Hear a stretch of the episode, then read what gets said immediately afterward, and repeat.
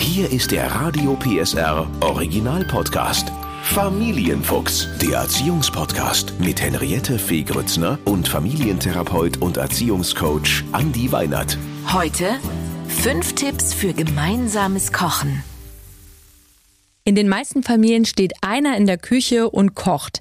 Vielleicht, ähm, weil er seine Abläufe hat, den Raum braucht oder das einfach immer so ist. Wie schön und wertvoll gemeinsames Kochen sein kann, darüber rede ich heute mit unserem Familiencoach Andi Weinert, denn wir haben fünf Tipps für Sie und ich weiß, Andi ist nicht alleine. Hallo. Hallo. Hallo. Genau, Thaddeus, dein Sohn ist heute mit dabei. Na, ich dachte, wenn wir gemeinsames Kochen machen, dann macht das ja auch Sinn, dass wir mal eine gemeinsame Folge machen, oder Henriette? Total, finde ich total gut. Äh, Thaddeus, natürlich erste Frage an dich. Kochst du gerne? Ähm, manchmal. Also ich mag es oft, aber manchmal habe ich auch keine Lust. Oder aufräumen ist immer sehr schwierig. Das danach, ne? Ja. Ja, das wird auch ein Thema jetzt sein bei unseren fünf Tipps, weil das danach will ja irgendwie keiner so richtig machen. Aber ähm, vielleicht auch nochmal die Frage an dich, Andi, am Anfang. Warum bleibt Kochen in den meisten Familien wirklich an einer Person hängen?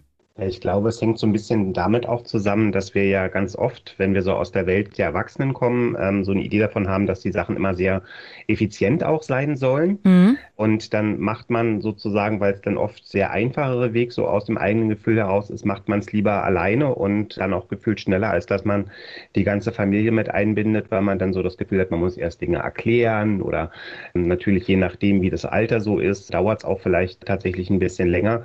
Und deswegen sieht man es ganz häufig glaube ich, aus meiner Sicht auch so eher auf den eigenen Tisch und sagt dann, okay, ich mache es lieber selber, weil dann geht schneller. Und das, was wir heute besprechen, würdest du sagen, das ist sowas für ein Event, wenn man sagt, so, heute kochen wir mal gemeinsam? Oder soll das eine Anregung sein, dass man das tatsächlich in seinen Alltag integriert und öfter zusammen kocht? Ach, das muss man, glaube ich, immer so ein bisschen entscheiden. Also wir kochen auch nicht immer gemeinsam. Also bei uns ist es so, dass wir auch äh, tatsächlich äh, jetzt äh, unter der Woche, wenn es jetzt darum geht, irgendwie, dass Thaddeus auch eine Hausaufgaben machen muss, dass dann auch so ist, dass man dann auch sagt, man teilt sich die Aufgaben so ein bisschen auf. Aber ich finde es schon schön, oder wir finden es schon schön, dass wir auch mindestens einmal in der Woche gemeinsam kochen. Einmal in der Woche, das ist ja wirklich schön. Und Thaddeus, was isst du am liebsten? Am liebsten also zum Frühstück auf jeden Fall Bacon and Eggs. Mhm. Da habe ich mich heute auch sehr gefreut. Das machen wir fast jedes Wochenende. Aber sonst mein Lieblingsessen, ich mag Pizza und Burger, das mag ich auch sehr. Ja. Also das sind ja auch alles Sachen, äh, die du aufgezählt hast. Burger, Pizza und natürlich auch ähm, äh, Ei und Speck. Das kann man ja auch wunderbar zusammen machen. Das müssen ja nicht immer so ganz krasse Gerichte sein, oder Andi? Nee, ich denke auch, es müssen gar nicht so ganz krasse Gerichte sein.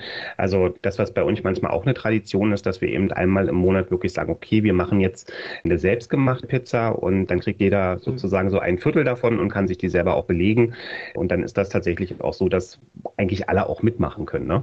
Genau, egal wie alt sie sind. Darum geht's jetzt. Fangen wir an mit Tipp 1. Alles beginnt mit dem gemeinsamen Einkauf. Genau. Ich glaube, das ist was ganz Wichtiges, dass wenn man jetzt sagt, man will so ein gemeinsames Event auch machen, dass man dann tatsächlich schon auch gemeinsam in den Supermarkt fährt, wenn es darum geht, Aufgaben zu verteilen und auch zu lernen, den Kindern ein Stück weit auch Aufgaben zu übertragen, kann man das Ganze schon mit der Einstimmung beim Einkauf ganz gut äh, beginnen lassen. Heißt also, der gemeinsame Einkauf, wo man dann sagt, wir haben das und das gemeinsam miteinander vor, wir wollen morgen miteinander oder vielleicht heute Abend miteinander zusammen kochen, ist da eine gute Einstimmung auch für die Kinder.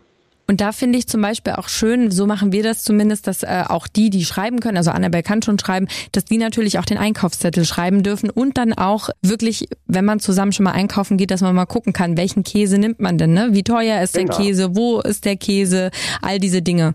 Richtig. Dann kommen wir zum zweiten Tipp. Auch in der kleinsten Küche findet sich genug Platz für alle. Ich glaube, das ist so was ganz Wichtiges, weil wir ganz oft ja auch in der Situation sind, dass wenn wir mehr Leute in der Küche sind, dass das ganz häufig auch so beengte Verhältnisse werden können. Ich finde das tatsächlich auch ganz schön, dass wenn man so ein gemeinsames Kochen macht, dass man da die Wohnung ein bisschen im Blick hat Und dass man eben auch tatsächlich die Aufträge, die mit dem gemeinsamen Kochen zusammenhängen, vielleicht nicht nur, wenn die Küche jetzt sehr klein ist, nicht nur in der gemeinsamen Küche macht, sondern dass man das Ganze eben auch vielleicht ins Wohnzimmer verlagert oder dass man auch sagt, okay, wir öffnen das jetzt ein bisschen. Es muss ja nicht alles immer auf dem Tischtresen auch stattfinden, sondern dass man das Ganze sozusagen auch sich selber so einteilt, dass man so kleine, ich sage jetzt mal in Anführungsstrichen, Arbeitsgruppen auch gründet und äh, dann auch sagt, okay, der eine macht das, der andere macht das. Denn dieses, äh, was du gerade sagst, ist bei vielen Freundinnen von mir das Hauptargument. Die sagen, wir haben einfach eine viel zu kleine Küche. Wir haben gar nicht so viel Arbeitsfläche. Wenn da jeder jetzt noch steht und was schnipselt, das funktioniert einfach nicht. Man kann dann gar nicht mehr treten und sich bewegen. Also du sagst, den Raum öffnen, eben auch ins Wohnzimmer, den Wohnzimmertisch mit nutzen. Ne? Also, dass man genau. wirklich sagt, Kartoffeln kann man vielleicht auch äh, sich einen Hocker nehmen und sich auf den Boden setzen und vielleicht die Schüssel mal auf den Boden stellen. Sowas geht ja auch, je nachdem, was man macht. Also, dass man sagt, es ist wichtig, äh, das ist kein, keine Ausrede, sondern zu gucken, wo könnte man noch schnipseln, arbeiten, machen. Genau. Dann kommen wir schon zum dritten Tipp, arbeiten, verteilen nach Alter. Das ist ja wirklich eine, eine wichtige Sache. Natürlich drückt man einem Kleinkind kein Messer in die Hand, um äh, jetzt irgendwas zu schnippeln. Aber ähm, vielleicht die Frage zuerst an dich, Thaddeus. Äh, wie alt bist du nochmal? Du bist jetzt zwölf, ne? Ja, ich bin zwölf. Du bist zwölf. Was machst du denn zum Beispiel, wenn ihr gemeinsam kocht? Zum Beispiel, letztens haben wir Pommes selbst gemacht. Mhm. Da habe ich zum Beispiel die Kartoffeln geschnitten und äh, dann ins Fett reingelegt. Und kannst du dich noch erinnern, als du kleiner warst, was du da übernommen hast? Welche Aufgaben? Da, also auf jeden Fall wurde mir kein Messer in die Hand gedrückt. das ist schon mal gut. Äh, nee, da habe ich zum Beispiel, wenn wir Muffins gemacht haben, habe ich so glasiert oder mhm. sowas halt. So die Glasur raufgemacht oder dekoriert, sowas alles. Was würdest du denn sagen, Andi? Wie, wie kriegt man da ein gutes Gefühl? Äh, wie alt ist mein Kind? Was kann das schon machen? Äh, würdest du die Kinder fragen, was sie gerne machen können, was sie sich schon zutrauen? Oder würdest du da wirklich jetzt eine strikte Altersstruktur vorgeben für bestimmte Aufgaben? Also ich glaube, da würde ich keine strikte Altersstruktur vorgeben wollen, weil tatsächlich, so wie du sagst, ne, also der Tipp ist der, dass man tatsächlich so ein bisschen auch ein Stück weit guckt, worauf hat das Kind Lust, was traue ich meinem Kind auch selber zu.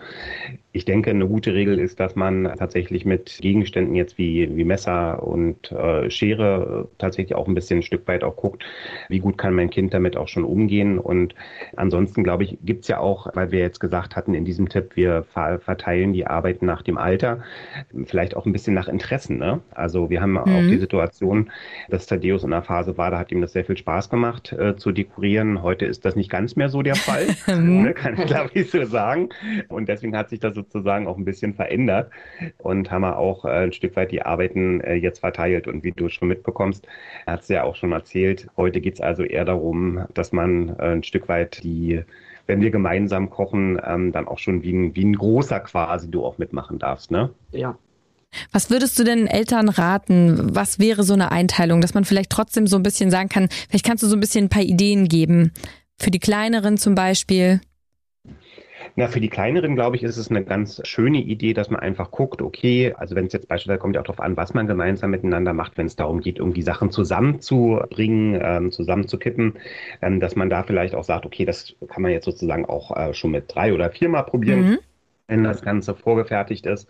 Das Thema Tischdecken finde ich, das geht auch immer schon so ab vier, fünf Jahren, dass man da also auch sagen kann, komm, du deckst jetzt mal sozusagen schon mal mit den Tellern irgendwie mit ein einfach auch dabei sein, Gemüse aus dem Kühlschrank holen, mhm letztlich, wenn irgendwelche Abfälle entstanden sind, die dann auch wegmachen. Das sind, glaube ich, so Geschichten, die gehen auch schon sehr, sehr früh.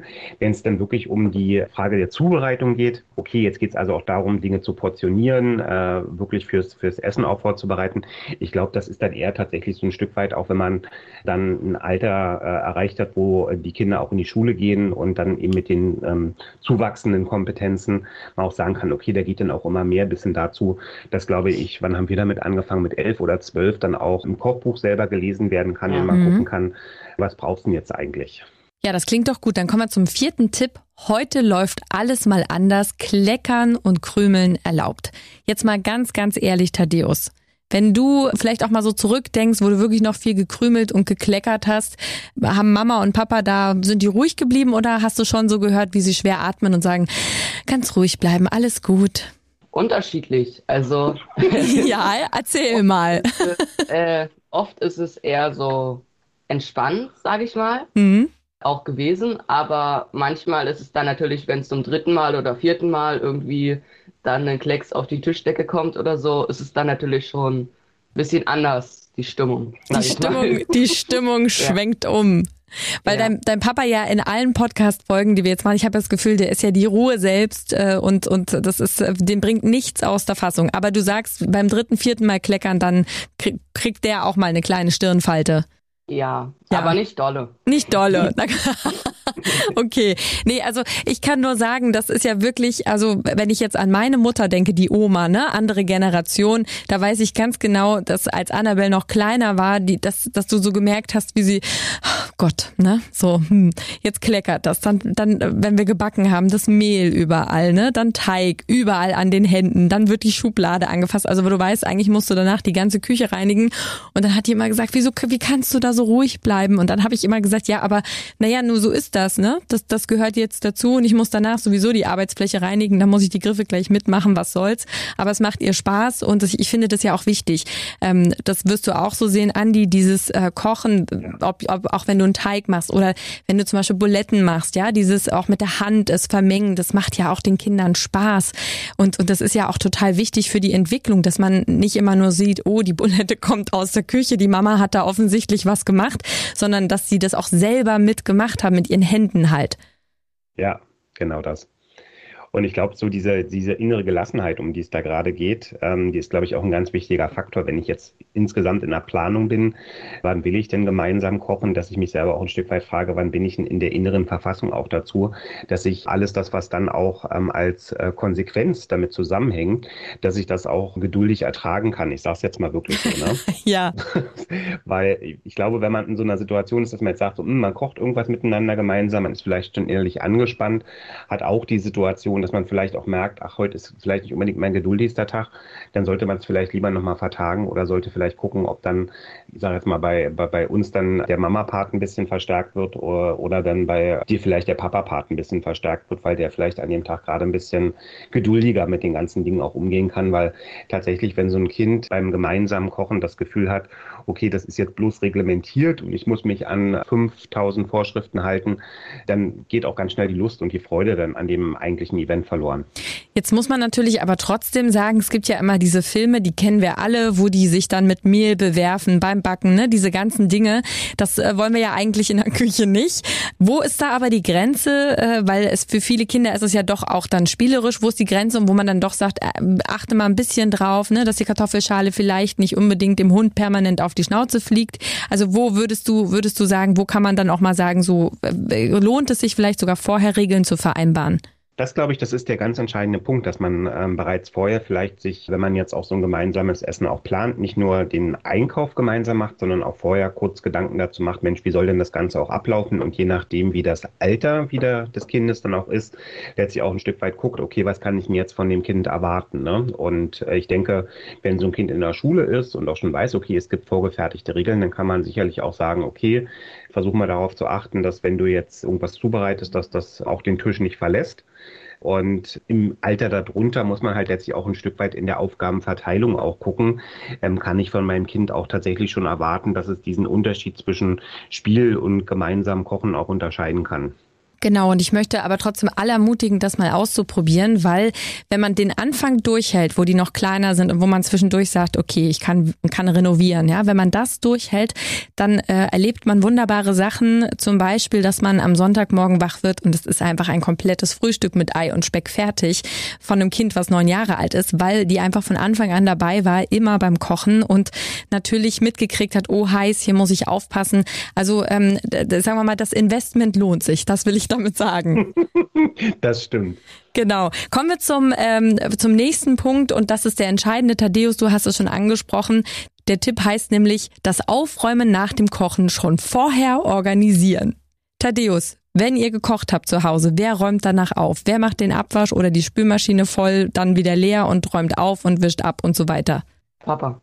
Echt jetzt? Also, ja, muss man, also Papa, ja. Aber habt ihr das vorher besprochen oder stehen dann alle auf und Papa ist der Einzige, der noch sitzt und sagt, na ja? Na, ist oft so. Also es ja. ist jetzt nicht so, dass man sagt, heute ist mal Papa dran, sondern Papa ist ja, eigentlich immer, immer dran. dran. Ja. okay, okay, also äh, bei euch ist das äh, quasi, ihr müsst da nicht vorher das besprechen, weil es ist einfach bei euch schon so aufgeteilt, dass Papa am Ende aufräumt. Was aber ein bisschen damit zusammenhängt, Henriette, dass wir die, die Regeln bei uns ja so ein bisschen verteilt haben. Und mhm. tatsächlich habe ich irgendwann mal gesagt, das ist ja eine sehr unliebsame Aufgabe, von der ich auch weiß, dass sie unliebsam ist. Und deswegen habe ich irgendwann mal mich da, oder haben wir uns gemeinsam dafür entschieden, dass ich gesagt habe, okay, dann mache ich das eben. Wobei es schon so ist, dass wenn wir größere Essen haben, dass dann äh, auch alle gemeinsam ja, miteinander ja, zusammen ja. aufräumen. Also ja. bei mir hast du ja jetzt unglaublich Pluspunkte gesammelt, weil das ist ja wirklich eine Aufgabe, die keiner machen möchte. Ich finde das ja toll, äh, dass du das machst, aber was, was, was ist das eigentlich? Warum glaubt ihr, ist das so, dass wenn man so schön zusammen gekocht hat und vielleicht äh, übrigens, ne, man hat ja auch manchmal tolle Gespräche dann, wenn man zusammen kocht und schnipselt und bespricht mal so Sachen. Ähm, das kann ich auch noch mal so als Tipp mitgeben, ne, wo man sagt, wir haben doch oftmals ne, an, an die so Fragen, wann ist das richtig, wann ist der richtige Moment, um mit dem Teenie darüber zu sprechen. Ganz mhm. oft kann ich nur aus Erfahrung sagen beim Kochen äh, tatsächlich, dass man mal sagt, Mensch, jetzt schnippelt man die Möhren und sagt mal, wie läuft's denn eigentlich mit deiner Freundin, ne? Dass das nicht immer so ist am Tisch oder ja in einer anderen Situation. Aber wa was ist das? Wir kochen zusammen, wir essen zusammen. Warum will keiner aufräumen? Warum ist das so getrennt vom restlichen Schönen? Das kann man tatsächlich psychologisch erklären, weil ähm, das gesamte Kochen eigentlich ja, wenn wir es jetzt mal rein psychologisch betrachten, auf eine Bedürfnisbefriedigung angelegt ist. Ne? Mhm. Und das Ganze hält sich wie so eine Spannungskurve, von dem man sagt, okay, wenn das Bedürfnis, das erfüllt werden soll, der Hunger ist, ähm, dann findet der natürlich mit dem Essen irgendwo so seinen Ausgleich. Ne? Und damit ist sozusagen in der Psyche der Prozess damit eigentlich abgeschlossen. Aber das ist ja natürlich in der Küche nicht. Nee. Das heißt, alle, alle sind satt, alle haben ihr Bedürfnis befriedigt, alle sagen, ach ja, jetzt hatte ich irgendwie ein schönes Essen lassen. Und jetzt gibt es da diese unliebsame Aufgabe, hinter der aber eigentlich keine Bedürfniserfüllung steckt. Nee. Das heißt also, das ist sozusagen ein Stück weit auch der Grund, dass man sagt, alles, äh, was darauf zuläuft, äh, bis hin dazu, dass man also anfängt, miteinander gemeinsam zu essen und wie du sagst, auch schöne Gespräche miteinander hat, dient ja zum Schluss einer Bedürfniserfüllung. Dann den ganzen Abwasch zu machen, da steckt kein Bedürfnis dahinter. Und deswegen ist es ein Stück weit auch eine Aufgabe, die, glaube ich, keiner von uns gerne macht von der man sich dann zum Schluss bloß überlegen kann, okay, wie komme ich denn aus der Nummer so ein bisschen raus? wie komme ich und wieder das, raus? Genau, wie komme ich aus der Nummer so ein bisschen raus? Und das, glaube ich, haben wir bei uns schon ganz gut gelöst und deswegen konnte ich mich auch gut damit identifizieren, zu sagen, okay, ich mache dann den, den Rest noch weg, dass wir gesagt haben, wir bauen das einfach in ähm, den, den Kochprozess schon mit ein. Das heißt also, wenn man jetzt Dinge zubereitet, kann man die ja auch schon abwaschen, in die Geschirrspülmaschine mhm. räumen man kann die Dinge schon so organisieren, dass man sagt, ich äh, lasse das nicht alles so stehen. Und da sind wir auch wieder super gut bei einer Aufgabenverteilung, dass man also auch sagen kann, wenn ich jetzt ein kleineres Kind beispielsweise habe und ich habe eine Plastikschüssel, die ich für das gemeinsame Kochen benutzt habe, warum nicht ein bisschen Wasser einlassen und das kleinere Kind schon mal darum bitten, auch die Schüssel auch abzuwaschen. Da mhm. entsteht gleich noch wieder Freude, äh, wenn da Fitwasser ist, weil es dann auch Schaum gibt und weil man dann vielleicht auch dem Kind eine Aufgabe gibt, wo man dann wieder in dem schön großen gemeinsamen Projekt zusammen zu kochen, auch nochmal wieder kleinere Unterprojekte hat, wo man dann auch sagen kann, das kann ja auch ganz toll sein. Ja, jetzt heißt unser Tipp ja, das Aufräumen nach dem Kochen schon vorher organisieren. Wie kriege ich denn äh, in einer Art Besprechung mit der Familie raus, wer dann den schwarzen Peter zieht? Würdest du wirklich Schnick, Schnack, Schnuck oder jeder ist mal dran oder was für, für, für einen Tipp hast du? Ich glaube, das muss man tatsächlich ein Stück weit aus der Familie heraus entscheiden. Ne? Also bei uns ist es so, wir sprechen es nicht vorher in unserer Familienkonferenz ab, sondern wir haben tatsächlich die Situation, dass es bei uns relativ klar dann an mir hängen bleibt. ja. Aber ähm, grundsätzlich kann man ja auch, also ich glaube, das muss man gar nicht so sehr vorher absprechen. Man kann ja auch, wenn man jetzt merkt, okay, ich habe die Situation, dass ich heute vielleicht, äh, dass es mehr an Abwasch geworden ist als vielleicht an anderen Tagen, dass man dann auch sagt, okay, komm, jetzt fassen wir alle mal eine Runde an und dann ist die Familie meistens ja auch mit dabei und unterstützt ja auch. Oder, Thaddeus? Ja. Ja, ja. ne? Also bei uns ist es zum Beispiel so, dass jeder seinen Teller selber dann in die Küche bringt und dann gibt es einen Beauftragten, der das dann in die Spülmaschine reinräumt, ne? Ja. Und das ist so meistens auch, oder? Ja. Ja, und das ist ja. meistens der, der nicht gekocht hat. Das versuchen wir tatsächlich auch, aber es klappt manchmal nicht. Okay. Ja. Also ich entnehme diesem ganzen Gespräch, dass ihr gerne zusammen kocht und dass du einen ganz tollen Papa hast, der sogar diese unliebsamen Aufgaben mit Freude macht. Ja. Das ist schön. Thaddeus, wie schön, dass wir dich mal gehört haben. Wir haben, wie gesagt, schon das ein oder andere Mal über dich gesprochen, aber natürlich nur Gutes. Und es ist ganz spannend, äh, dass, dass du jetzt mal mit dabei warst. Ja, hat mich auch gefreut. Hast du denn noch einen Tipp an alle Eltern da draußen, die das jetzt hören, mal so aus Sicht äh, eines Kindes, was das Thema gemeinsames Kochen betrifft? Immer gucken, ob das Kind auch Lust hat, weil manchmal habe ich auch nicht so richtig Lust, aber mhm. Dann macht man es irgendwie trotzdem. Also manchmal habe ich zu Hause zum Beispiel keine Lust, aber dann mache ich halt trotzdem mit, weil ich so ja. ja.